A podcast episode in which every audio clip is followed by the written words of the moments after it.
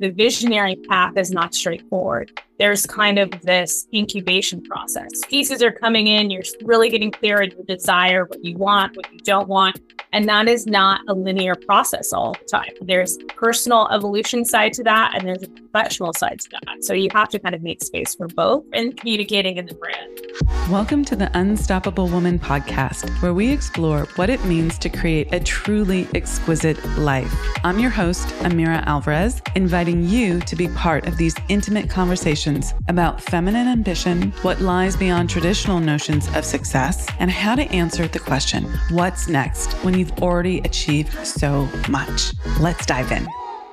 Hello, hello, and welcome to the Unstoppable Woman podcast. I'm Amira Alvarez. I am the founder and CEO of Unstoppable Woman. And today we have part three of our three part series on authentic growth. And and we're using the relaunch of the or the launch of the rebrand for the unstoppable woman as the the topic or the the case study if you will for some of this conversation around how do we how do we grow when we've got an established brand when we've got an established company? You can even say when you've got an established life this is not just about growing in your your company but growing in your life. There's there's a lot of commonalities here. So today's episode is going to be uh, about how lea approaches branding and marketing and the evolution of a company that growth of a company and how she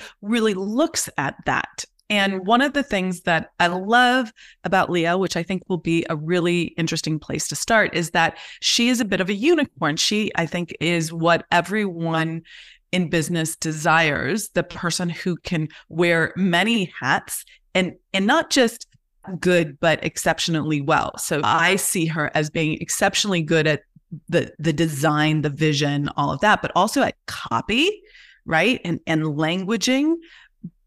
She can also look at strategy. She has a strategic mind and she's looking at big picture strategy and the details, which are two very, very different things. She does project management, right? She she has that whole breath and she has this spiritual tapping inside that most people um, don't really think of when it comes to marketing and branding. I'm sure there's many people who do marketing and branding from a spiritual perspective, but they don't necessarily then are able to translate it into a concrete, really robust execution. And that is unusual. So I thought I would bring her on to the podcast today for you to hear what her approach is and how she integrates all these different aspects to to the work that she does. So welcome to the podcast again, Lea. So good to have you here. Thank you. Good to be here. This will be fun. So first question to you. How would you describe what you do? I first and foremost think of myself kind of as a spiritual strategist. I also call myself a shamanic strategist. And what I mean by that is I come from this background. I'm trained as a shamanic and initiated as a shamanic priestess. I am trained in the Akashic records and I consult through the records. I do a whole bunch of other kit and caboodle from a spiritual perspective, including bringing people's soul and star maps into the work. So I do that with like human design, gene keys, astrology. For those of you who are not familiar, they're these ancient systems essentially about how we're imprinted at birth and like the codes we come into the world with. We can see that through these maps. For all of you who are hard drivers and this is not your lane and not like, you're like, huh? What is she talking about? Just stay tuned. Okay. Like, don't write it off. Don't go, oh my God, this is way too much woo for me. Because the, like I mentioned in the intro, the beautiful thing about Lea is she's able to be this shamanic strategist or the spiritual strategist. And those two words, like, I think that's one of the beautiful things that you do. You're able to map words together that encapsulate all the sides because we're not unidimensional beings.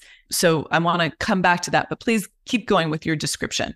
So I bring kind of that whole spiritual kit and caboodle side together with a back a heavy background in strategy. So I've started digital and social marketing for a billion dollar company in the casino space. I've kind of that's where I kind of got my bread and butter marketing experience.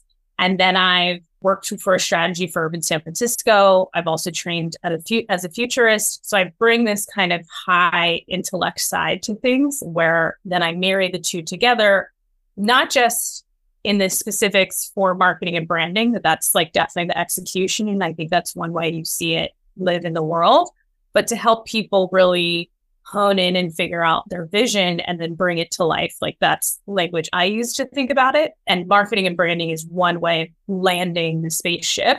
It's like bringing the vision from the ether into the world into form. So Lea is also someone who was a client of mine a number of years ago. So th- we have this beautiful relationship where now I'm her client, which is great, right?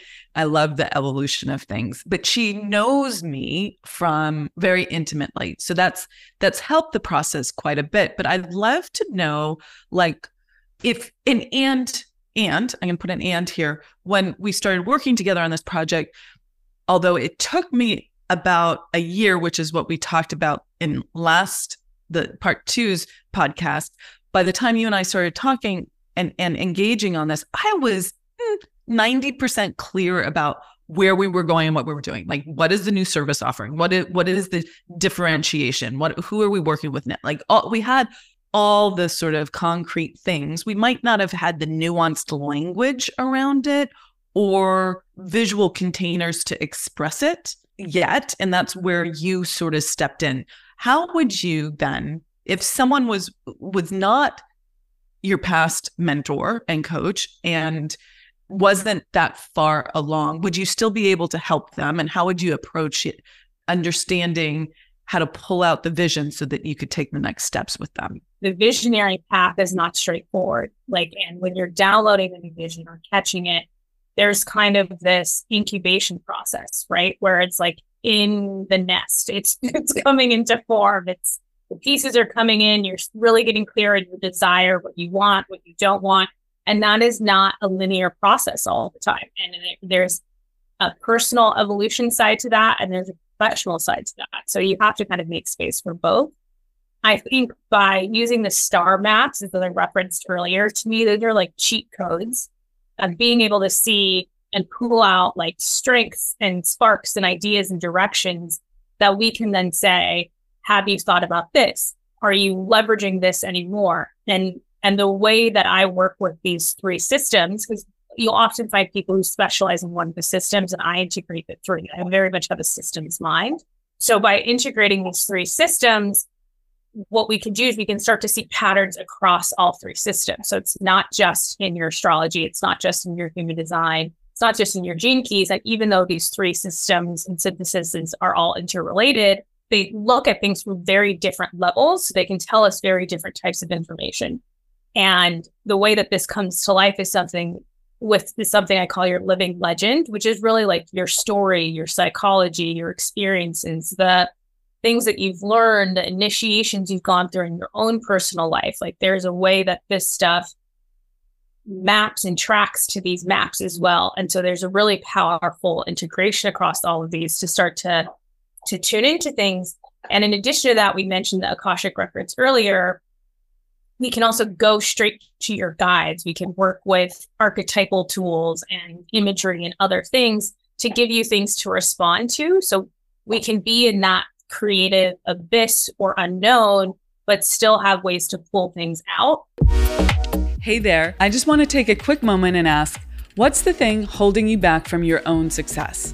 The hidden shadow or saboteur potentially at play for you and do you know how to find it? We often have that one thing keeping us from our next level. And it's not always the strategic move, it's often the internal one. I found in my own journey of success and building my exquisite life, it's what I call a core wound or loyalty pack. What's that?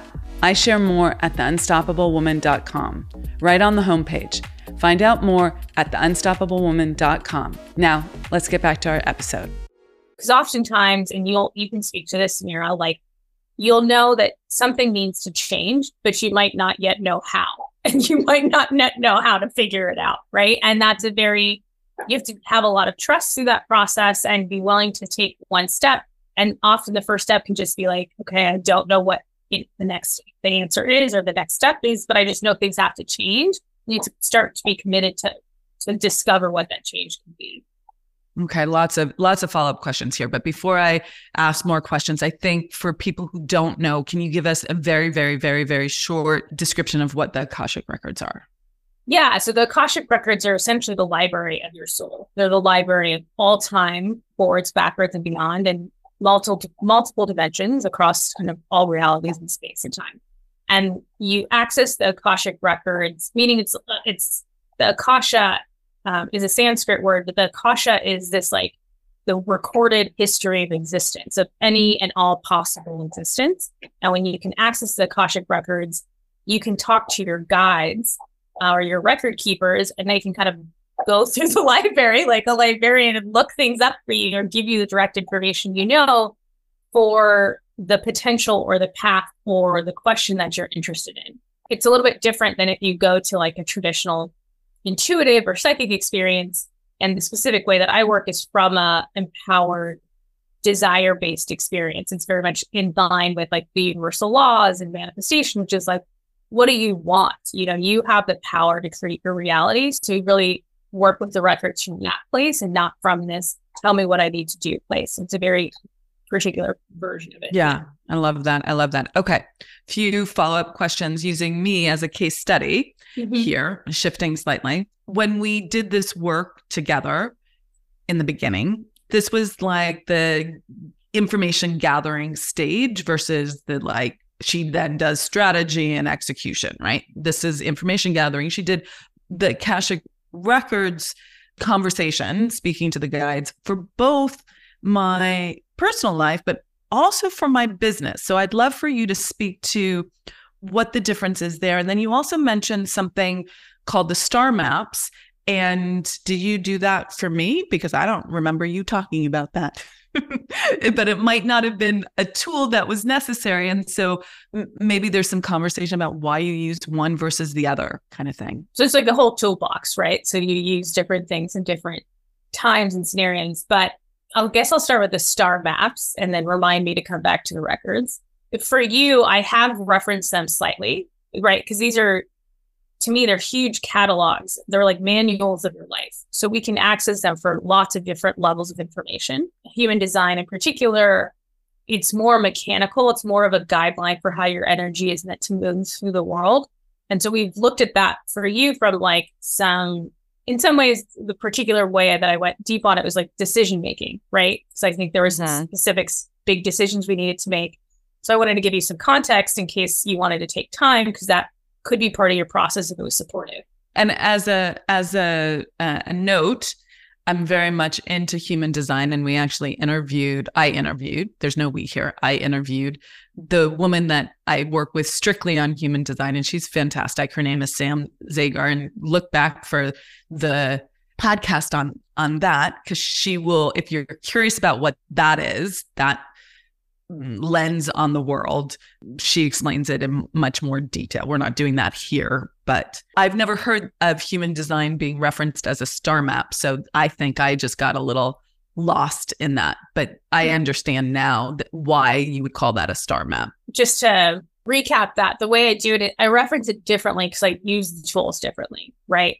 So you can use any of these tools in any different way. I've been trained to use human design and astrology both through the lens of business and through people who are like pioneering and testing it with hundreds or thousands of business owners to see the patterns and the ways that these can kind of translate, which is a little bit different than the traditional uses. And it's a different interpretation in terms of the strengths and the lensing and well we go all the way off the rails. I'm going to try not to go yeah, all the way off the rails with that. let's not do but, that. but there's for you in particular just to wrap that piece up i have looked at your astrology i've looked at compared to your human design. There are things that i'm like keynoting and slightly keeping in mind but i kind of did it as like a back of the pocket like napkin check just to see like if we were in alignment with that if there's anything that stuck out that we need to be paying attention to so those are the ways that i was mm. using it in this case one of the things i want to highlight there is that it's an interesting way of understanding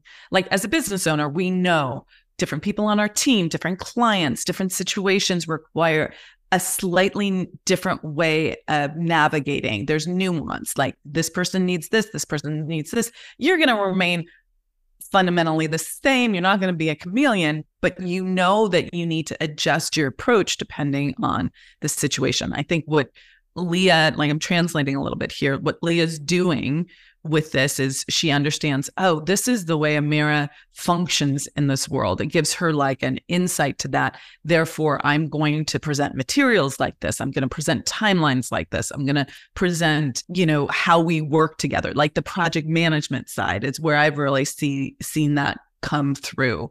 Like the level of detail that you're giving me and the way you're giving it to me in multiple multiple ways, right? Like I'm an auditory processor. I need to scan, but I also need to know it's backed up by like a tremendous amount of detail that builds my trust. I'm going to go into detail when I need it, but I'm probably 90% of the time not going to do that unless it's pertinent to the conversation. She understands that. And part of that, so let me ask you a follow up question on that. How much of that is that's just me, Lea, that's I know I know you, Amira. I, this is how I work. That's just me. That's me knowing how to read people, and how much of that is I've looked into these charts and understood who you are. Yeah, I think there's two pieces that I'm thinking of. One is I know we talked about this at some point of like affirming if you're an auditory processor or not, right? Because you do like to do a lot of Loom stuff, and we do voice notes and things like that and that is something that was coming up in our kind of conversations in my like certification work and about how generators often do tend towards more auditory processing which is interesting. And so that was kind of affirmed and that helped me to, to actually direct and be willing to kind of work in those channels in those ways. The other thing that i wanted to bring up is from a strategy perspective, which I'm not going to go all the way into because I think some of this is going to come down the road and as we're working together but there is a way of bringing more intimacy into our marketing strategy and really leveraging relationships and network and really thinking about that at the core of how we do strategy going forward that directly also comes from your design as things that I'm paying attention to. I find that fascinating because before I even heard heard of human design, I had these three keynotes: truth, intimacy, beauty, right? Like it just download loaded. And and intimacy is I don't go light. I don't want to have a light conversation. I can chit chat, but I'm much more happy having something that has depth to it where I really see the core of a person and I really know when people aren't in their truth. And for me, intimacy and truth go hand in hand and they are a type of beauty. So they're all three very integrated. And in my human design chart, I have the channel of intimacy, which I didn't know when I claimed that, but I'm much better one on one in or small groups where I can create that kind of truth, that kind of vulnerability, that kind of intimacy. Because to me, that's where people's power lies. And it can be their truth when it's when I like if I use that channel of intimacy, I can pull out their truth. And that's a huge benefit to them. And plus, it's how I like to work. So that's big. Now, the beauty that Lea brought to the table was then she was like, okay, well, how do we bring that along with some other keynotes that we've touched on, like spaciousness and, you know, there's other la dolce far niente, right? How do we bring these keynotes into the visual brand the copy the the experience that people have with our marketing in general with the, with the company in general? Okay i'm going to hand it back to you. Specifically we're talking about comes from something and if you're looking at your human design there's plenty of places online you can pull up a chart. We're talking about something from your both your profile and that channel intimacy as well. And there's some other pieces to that channel and remind me later. I'm not going to get into reality, but that's a different conversation for us to have for your your work. But you know, as a chief four, one of the other things we've talked about is this balance between needing to have your own time and needing to be with people, right? Like so let's just pause there and translate. Two four is my profile in human design. So the two is the hermit and the four is the networker. They've mm-hmm. been called different things in different people's languages, but I have this seemingly oppositional kind of profile. I need this hermit time, this time alone. And I also need to have this network where the good in my life, whether it's other people, the business, all of that, it comes through my network, through the people I know. So it's important that I have that as well. There's different ways that we can then leverage and create strategies around this essentially. And so when you are looking at your human design, depending on what lens you're coming from, and to try to make this useful for other people, like this is one way that we can translate both like because ultimately human design gives you permission to lean into who you are. And so when you see that and you feel that resonance, it's like, then how do I design around the truth of who I am, both from a beauty and expression perspective, but more concretely from a strategy perspective. So I have the systems and the tools and the lead generation, for lack of a better example, in place that works for you and how your energy likes to move, how you show up best, how it can actually nurture and cultivate all of your energy and enthusiasm and brilliance and gifts and give you what you need to, to do that. So let's pause there and give people a little bit of a concrete example of how we did that, maybe with what would be a good example of that? The podcast outreach for our new guests, right? Right? Like that, no one here will see it because it's for people we're inviting onto the the the podcast. But Leah built this very beautiful invitation for me. So this keynote of beauty and depth, like it wasn't just like five uh, sentence email.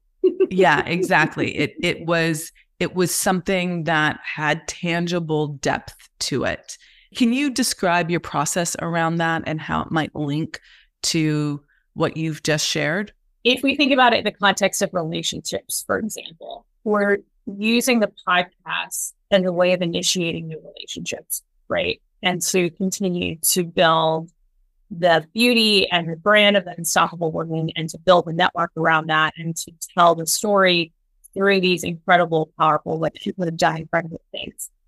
And it's different in the sense that we're not just sending the sending a hit list or getting a list from a PR agency and just doing as much outreach as possible and just see who we can get. We're kind of that would be an antithesis to to antithetical to intimacy, right? To this quality and to this this way of building a true network, not a one to many kind of experience. Yeah. Is yeah. that true? Is that how you look at it?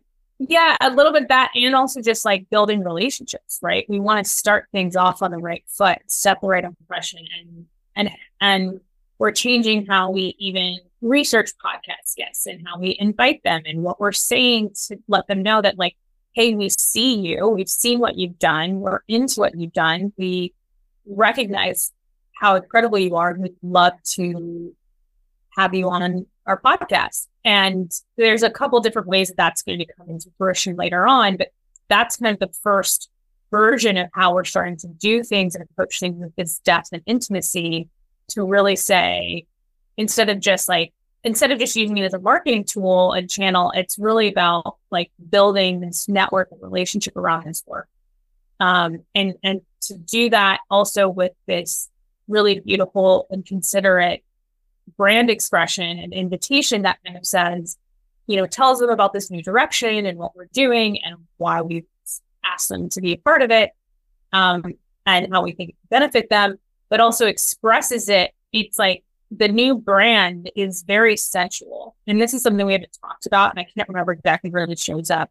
There's a few places it does show up for you that I but uh, it's also just in your energy, right? Like we don't, I, I can look at some of the stuff by the keynotes, but I can, I also just know you, right? So a lot of this is in your energy too, where this sensuality and this texture, we talked about this a lot in terms of what you had to convey, because we did have traditional kinds of conversations around inspiration and, and I was pulling things editing side and the visual communication side as someone who needs to interpret what your client is giving them beyond just here's a photo you know how do we use these photos it's more what are these photos trying to express and how do we bring that quality to life and one of those major qualities besides this intimacy really this like sensuality this like experience of a really beautiful life. And that's, you know, as you'll see in with exquisite life, that's part of what Amir talks about, but this whole new way of looking and expressing and experiencing the juice and the aliveness of being in your feminine power. And when you think of feminine power, it's that's an interesting thing from a branding perspective. It's like how do you translate that? And so that's like really fun to work through in the records to see kind of the, the different ways and direction and inspiration that give us around that. But there's all of these different pieces that then were kind of, for me, I'm pulling out these keynotes and finding a way to visually encapsulate that, to encapsulate the spaciousness, to encapsulate the feminine expression, feminine power, the spaciousness, the intimacy, the sensuality, the texture, the luxury, but it's really not luxury in a this is just expensive. It's luxury and this is just well made and a great experience and something that's just delectable to the senses.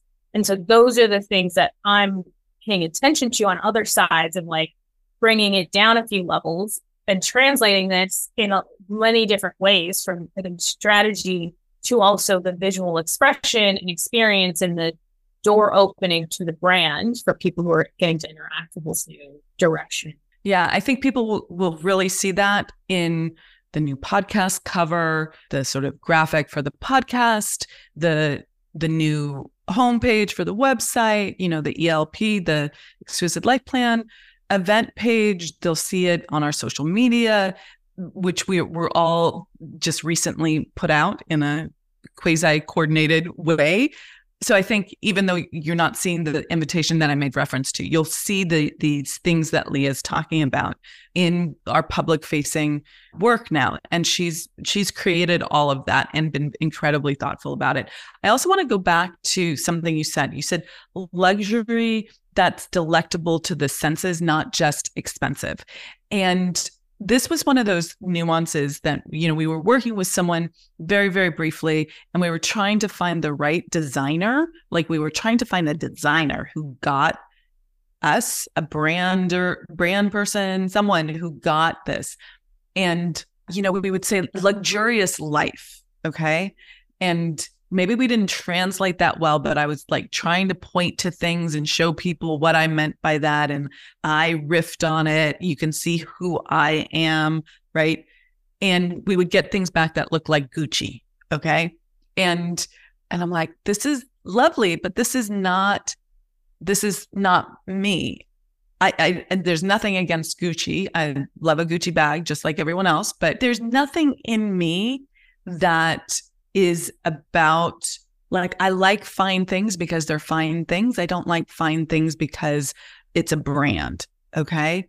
Or a status symbol or going maybe to the extreme a little bit pretentious or needing to sort of prove oneself, right? You know, people buy things for all different reasons, but I love nice things. Like there's nothing like I'm not anti-brand, but when you said that luxury that's delectable to the senses, never actually heard you translate it that into mm-hmm. words but that's exactly correct. And i think that's one of the things the gifts that you bring is that you can see that nuance. It's not one size fits all. It's not a you're you're you're you're delving in and you're spending the time to really figure out what it is. So now let's let's talk about that process around time because that's been a really interesting one for for us because when Lea dives in, Lea dives in. Like I don't know that Lea. Tell me if I'm wrong, but I don't know. Like I, like I said, I don't do com- conversations in a light way. I mean, I do conversations like in a joyous way, but I like a real connection, not like surface.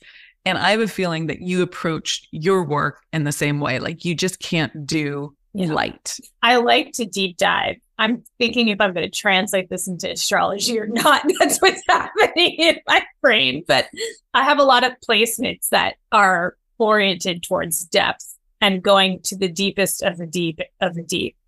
And that is one of my gifts, right? Is this penetrating insight into people, but also into all of the unseen and what is not said. Like this is where the shamanic and spiritual and energetic and essence and vibrational pieces of really is to translate that, tuning into subtle energies, tuning into energies that are beyond just what we can see and being able to see what is there and then be able to bring it from the invisible into the form, right? Like, let's talk about that. Okay, hold on, because we can't skip over this.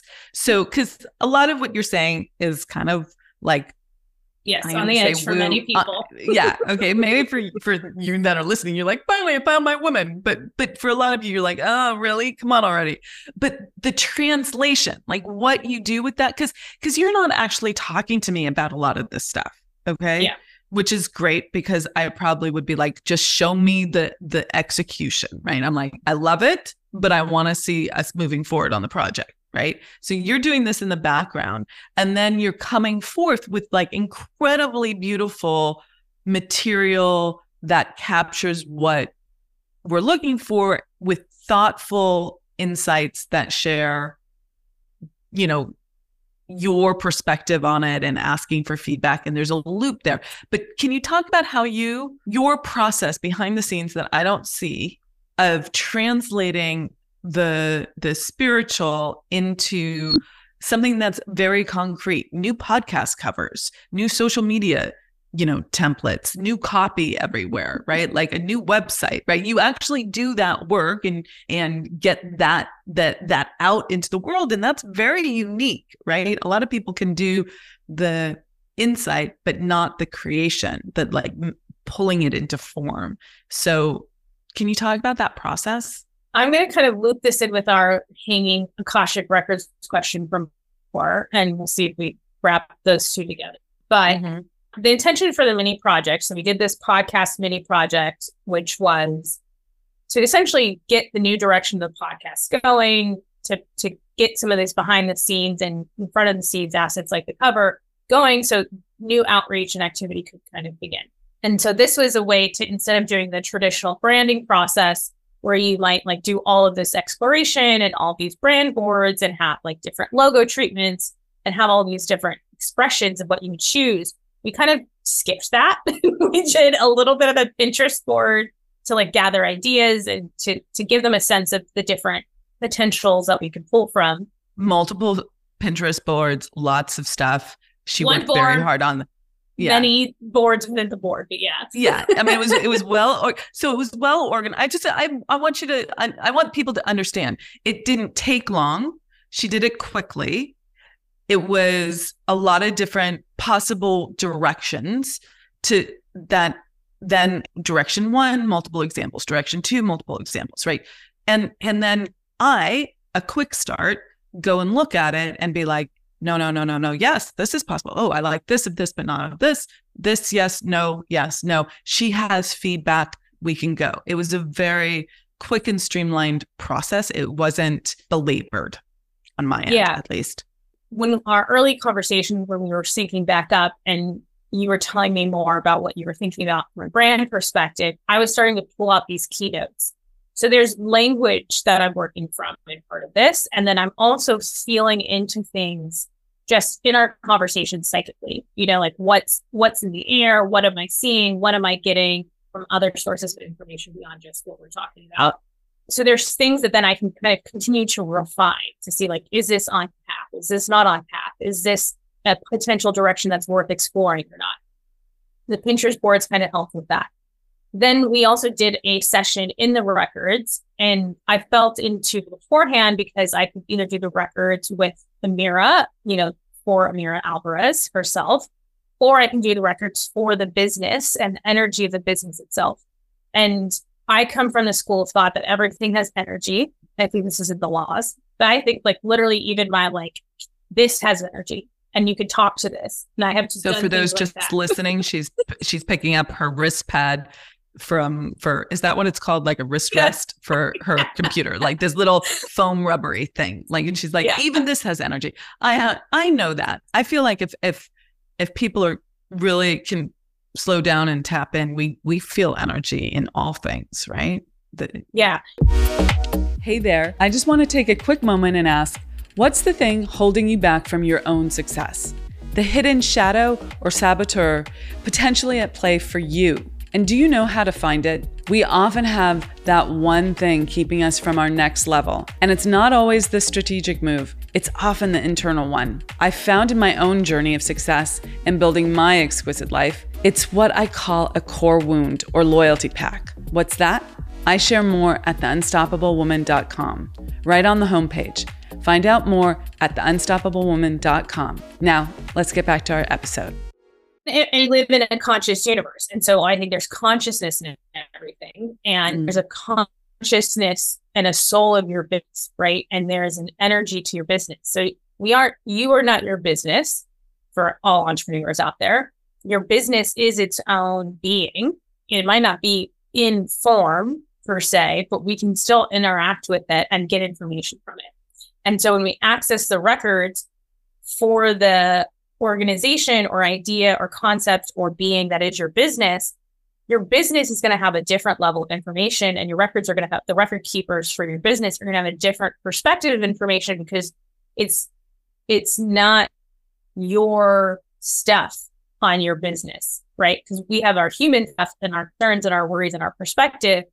That's a different thing we have to address in individual records sometimes versus in the business rec because like if you're making a decision about the business that might be more in your records which we had to do for you. But if we're making if we're just getting information about the business itself and what the business is trying to be and express in the qualities then we can talk to the business itself or we can talk to the to the records of the business. And so there's different ways we can kind of access different things and get different strategies and guidelines and inspiration and guidance and whatever else and so when you go into the records, different people work in different ways. But when you go into the records, sometimes you can get um, information right away. And the way information comes through, and you can slow me down if I need to break this down further. The way information comes through for me often is I'll either have words, but I often get imagery. And so when I opened the business's records, we got a very specific image that we could start to have a conversation around. And that started to give even more language and more idea and more expression to what is this imagery that we're seeing? What is this spark for Amira? And then it's kind of this conversation back and forth where we can continue to build or pull or translate or whatever it is to then see where things go. And it's really beautiful and powerful, whether it's using the records for guidance or personal transformation or business strategy. It's really incredible to see what comes through because you never have any idea before you go in. You have questions, but you know, and then to be able to see the magic of inter the interplay between the person who we're accessing the records for and what's coming through and what that actually means for everyone and how that starts to come to life.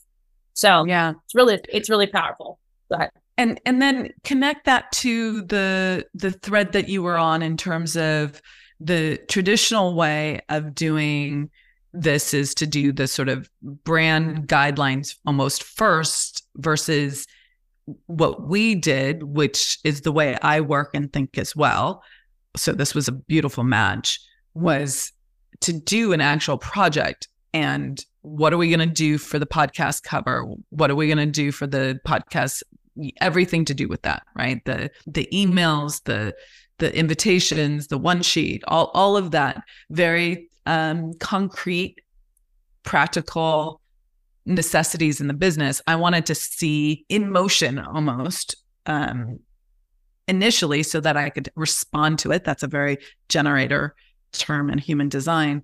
But that's very different than coming up with like pick the colors first and then build the stuff around it. I think everyone else does it in this, this back asswards way because like you you pick colors, you pick all this stuff, and the, you don't know how it's gonna look until you start putting it together, and then you're like, oh, that that doesn't look good. It needs to be like this.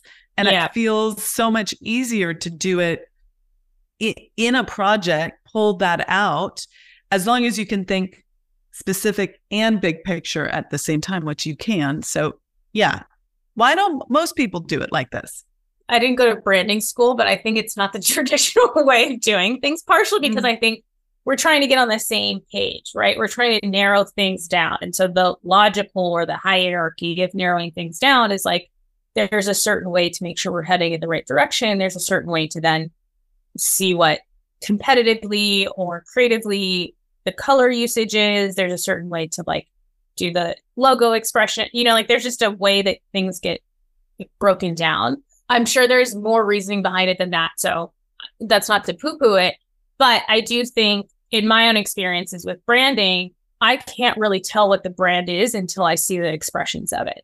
And so Lee also flagged this for me in one of the first conversations we had, which was like she explicitly said, Amira doesn't do well without seeing it in use. So when I was scoping that first project, it was a little bit of like serendipitous, whatever, of like, okay, how can I create a mini deliverable that is just enough to start to see if we're headed in the right direction and gives us things to play with and is actually useful and so I went into my own records and got guidance because there's a few different options of what we could have worked on. And they were like, start with podcast. And, you know, and, I like broke it down in like a half hour and like was able to type up a proposal quickly. There's reasoning there about why it just kind of worked out that we tried it and did an experiment. And I'm a third line. You actually have a lot of third line energy in your chart, separate thing. But third lines in human designs and a 3 6 profile are all about experimentation right? And learning what does work and learning what doesn't work and having this trial and error process and kind of having the badge and the scars to show for it. And okay, so, so like wait, wait, wait, wait, hold on. I'm gonna out you here. Okay. Cause that that explains so much, Lea, because not only are you third line trial and error, but you have all this depth, right?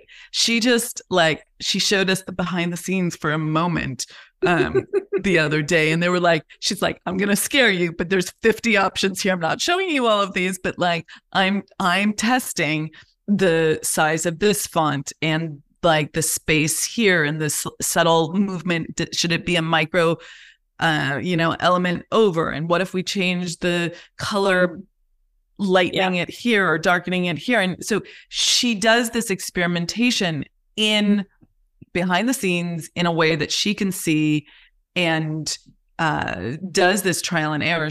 I didn't have to see that. I got a lot of options, right? Mm-hmm. Um, that I could give you feedback on, but it was a synthesized version of that. So, yeah, and and one other piece I want to add to this in coming back to the podcast project is you're kind of asking me to use an example and some specifics, but I think a really interesting piece of this is how I was curating photography for the podcast covers.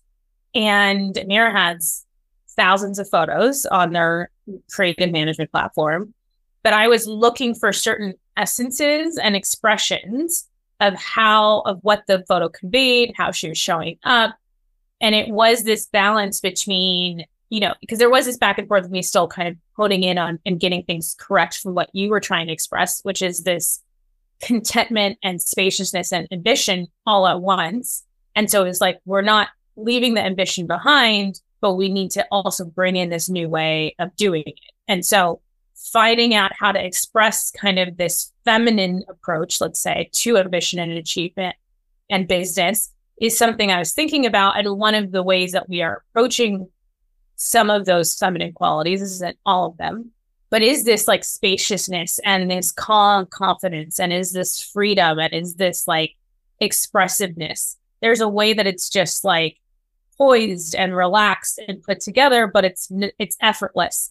And that took me a while to name that as one of the things that i was looking for in the photography we're using of this like natural confidence. It's also interesting because your second line in your profile is all about the natural so but there's this naturalness that I kept telling you guys that I was trying to curate for in the photos. And I took me a little while to articulate that.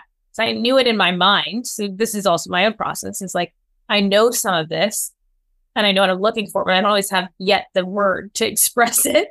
Yeah. And that's also part of the process of distilling down as well. Because when I think naturalness, there's a little part of me, even though it may not be accurate, that thinks natural, right? Like, yeah, like grass. yeah. But also like a little bit less polished, right? Yeah. I'm not high maintenance, but I'm also like, we're not having a podcast cover out there where I'm like, not got my makeup on, right? Yeah. You know? Yeah. So I think uh, there's a little bit of like, oh, but what does natural mean? It means to me, when you say that now, I understand that means me embodying my the comfort that I have in embodying myself, right? Like that that I am I am comfortable at ease, peace with myself, that it's not this this um, constrained or trying too hard expression. Even in, you know, the photo that we actually picked is, you know, I mean, my hair is up, I've got full makeup, I got a beautiful dress on. Like it's it's a it's a full put together photo shoot. It's not a casual selfie or something like that, right? Does that make mm-hmm. sense? Yeah, and there that's where I it took me a while to get to the word effortlessness. Like there mm. is this like it's just easy.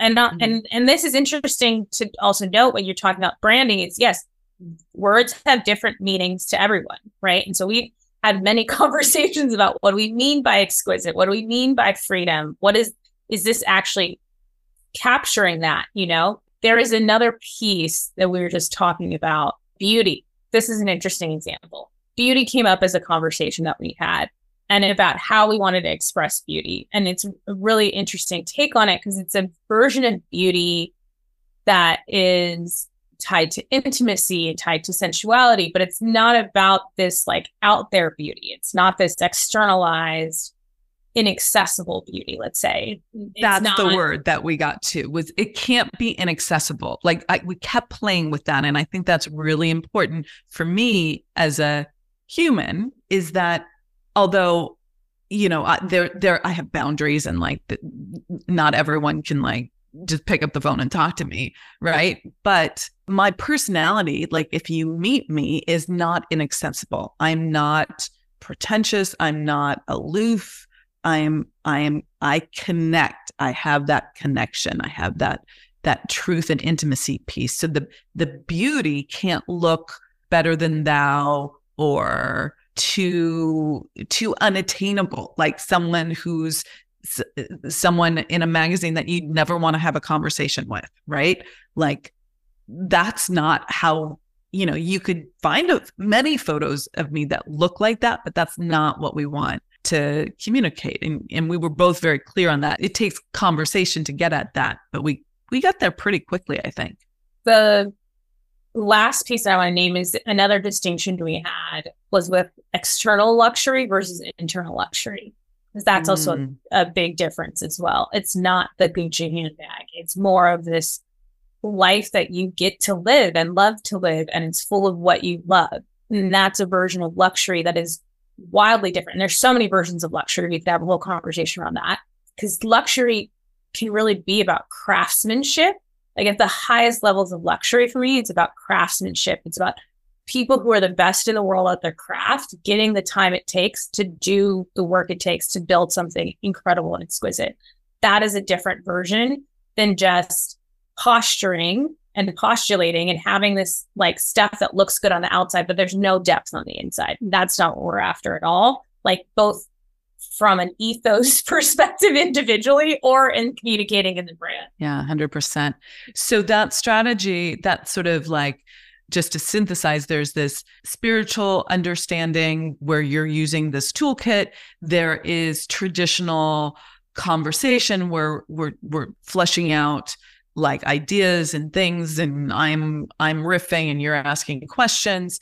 And then there mm-hmm. is taking both of those and starting to put it into play in what we did was a mini project and and starting to refine and and get it clearer and clearer and clearer until it's the thing. And then using that as the jumping off point for the rest of the brand. And once we started in on the actual creation of the materials okay and you're showing me you know draft 1 draft 2 draft 3 right? Like we're going through this iteration process and we're refining and making decisions what I see as the client is extraordinary project management and hitting deadlines and like if if you're thinking oh she's so woo she's never going to be able to execute the work it, absolutely the reverse. This is the unicorn part okay? And so at this point in the execution part like i'm seeing hitting deadlines i'm seeing thoughtfulness of bringing the strategy in and um, the ability to refine based on feedback and the initial drafts were were phenomenal to begin with but then there's this refining process so the next question i have for you is in that i'm going to call it the execution phase how much of that is then you just doing the the testing and tweaking and and pulling it together and how much of this behind the scenes are you doing your shamanic spiritual work that I don't even know about? I think it depends on the situation.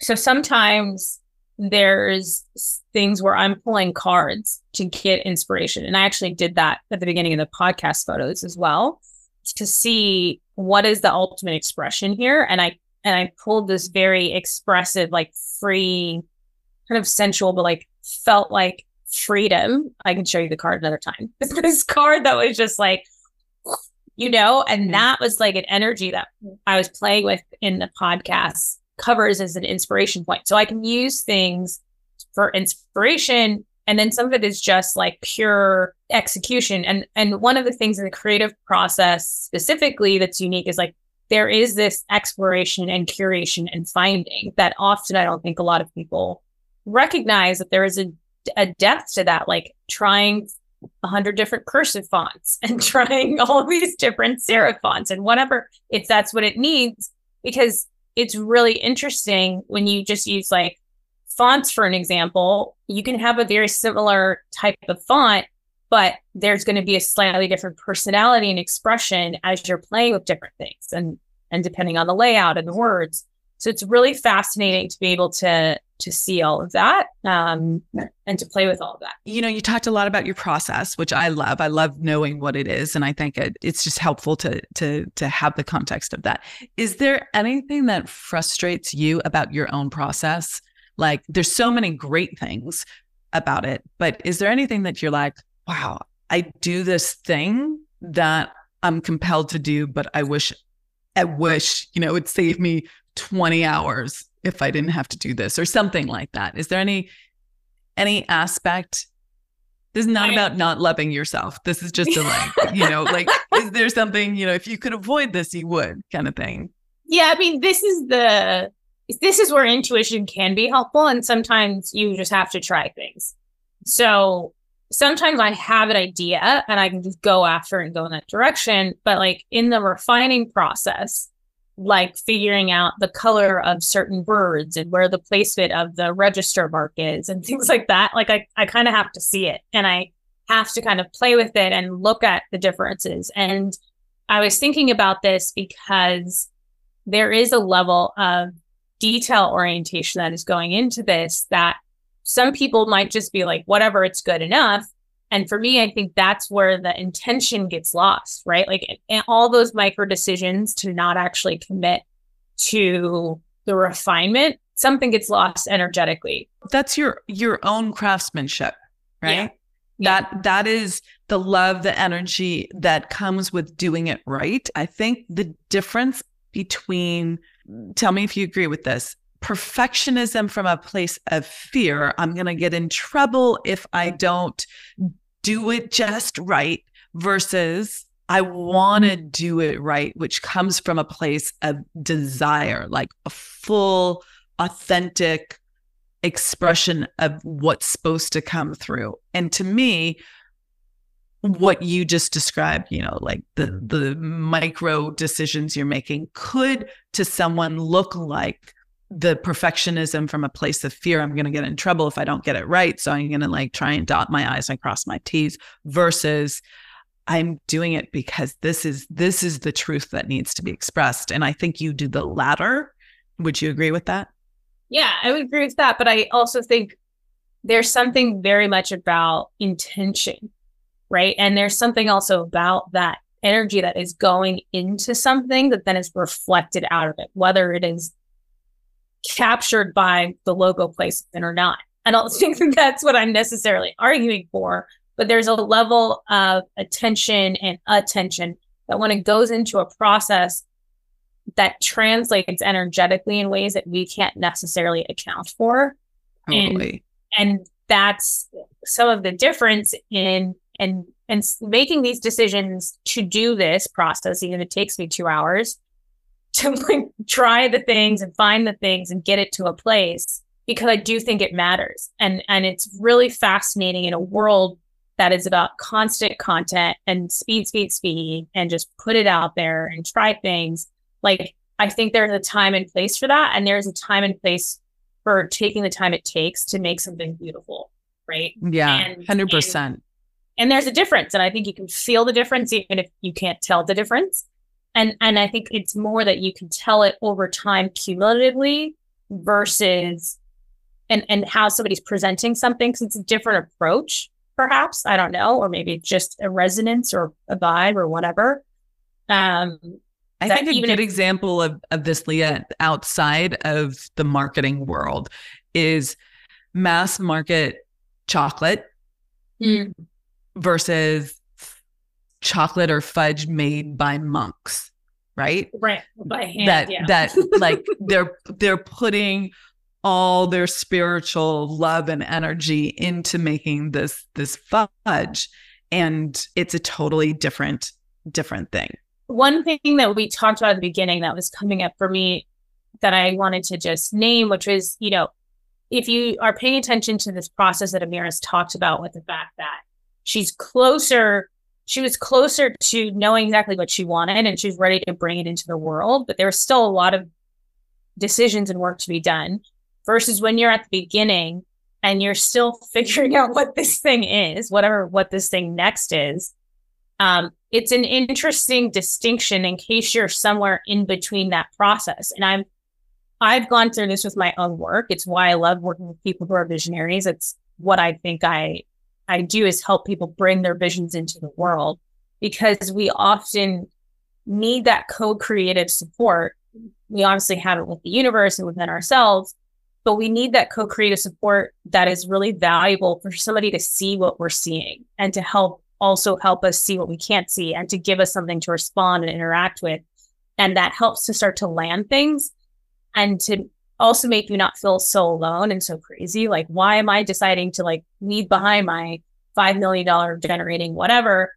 You know, you're just not there anymore. Right. And, and likewise, like we're talking about energy and attention, if you stay with something that you're not even on board with anymore, like people will eventually be able to tell right? And your energy won't be there. And so there's a consequence on the other side of that too. So I think it's really interesting to be able to trust the process and know you don't have to do it alone and to recognize that it takes time and it's okay that, you know, it, baby is not ready to come out yet. it's whenever the bread needs to rise in the oven, you know, and to be patient and to trust that it's coming because it's it's not a linear process and and i think you you kind of alluded to this and i've done it in my own processes with things where you try to take it out when it's not ready. And then you're like, what? Why isn't this not working?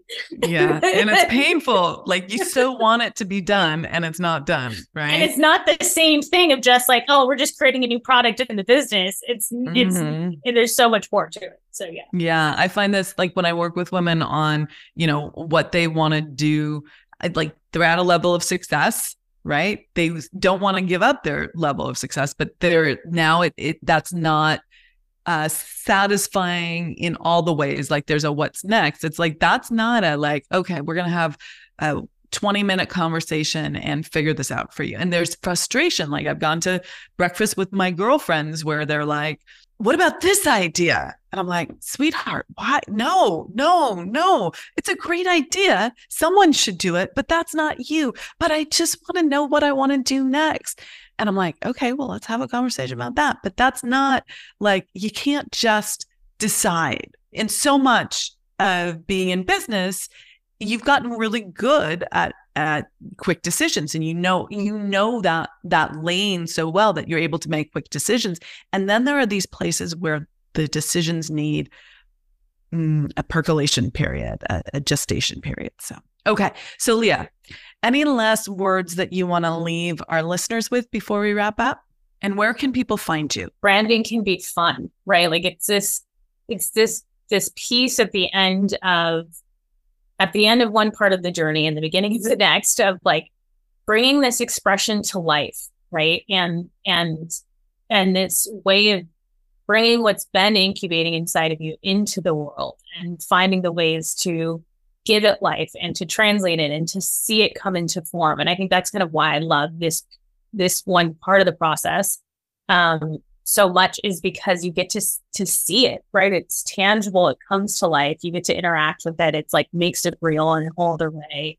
And it's at the precipice of what's next and, and and bringing that into the world. And so, yeah, whatever process you choose to take, like enjoy it, right? Find the lusciousness in it. Find like get to find the joy in expressing this thing that is so much a part of you because they often are, even though it's not all of you.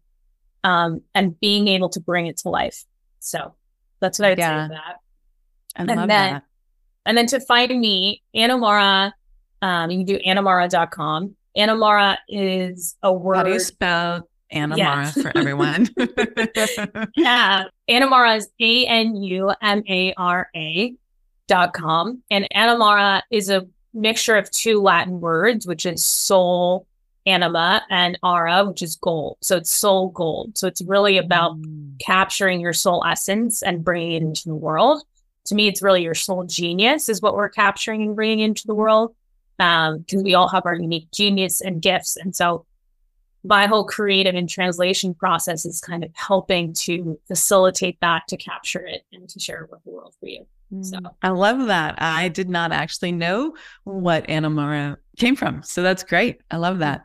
Okay. Well, thank you so much, Lea, for being on the podcast. I just want to reflect back to you that the level of thoughtfulness, depth, um, intention, attention, energy that you bring to every stage in your process, whether it be the spiritual shamanic side or the project management like the the level of clarity and even the formatting of your project management work is like it's done with such attention to detail and quite frankly love. And that comes that that thoughtfulness and depth is perhaps not for everyone. They they want they don't you know many entrepreneurs myself included we make quick decisions and we're going quickly and I will say that I've also loved your ability to to do both, right? Work with my need for speed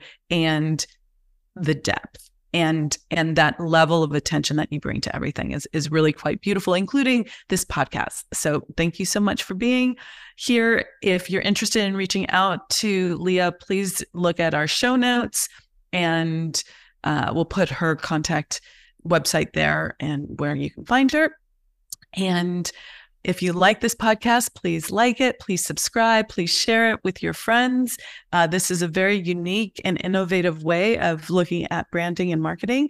And I would love your feedback in terms of how you think we did in in communicating all the the keynotes that we've been talking about and the touchstones in the new brand um, please take a look at it on our social media we'll put links to that in the the show notes as well on our website uh, and of course on the podcast covers. So thank you so much for being loyal listeners. Thank you for showing up here today. And I will see you in the next episode. I'm Amira Alvarez. I'm the founder and CEO of The Unstoppable Woman, and I am wishing you an exquisite life.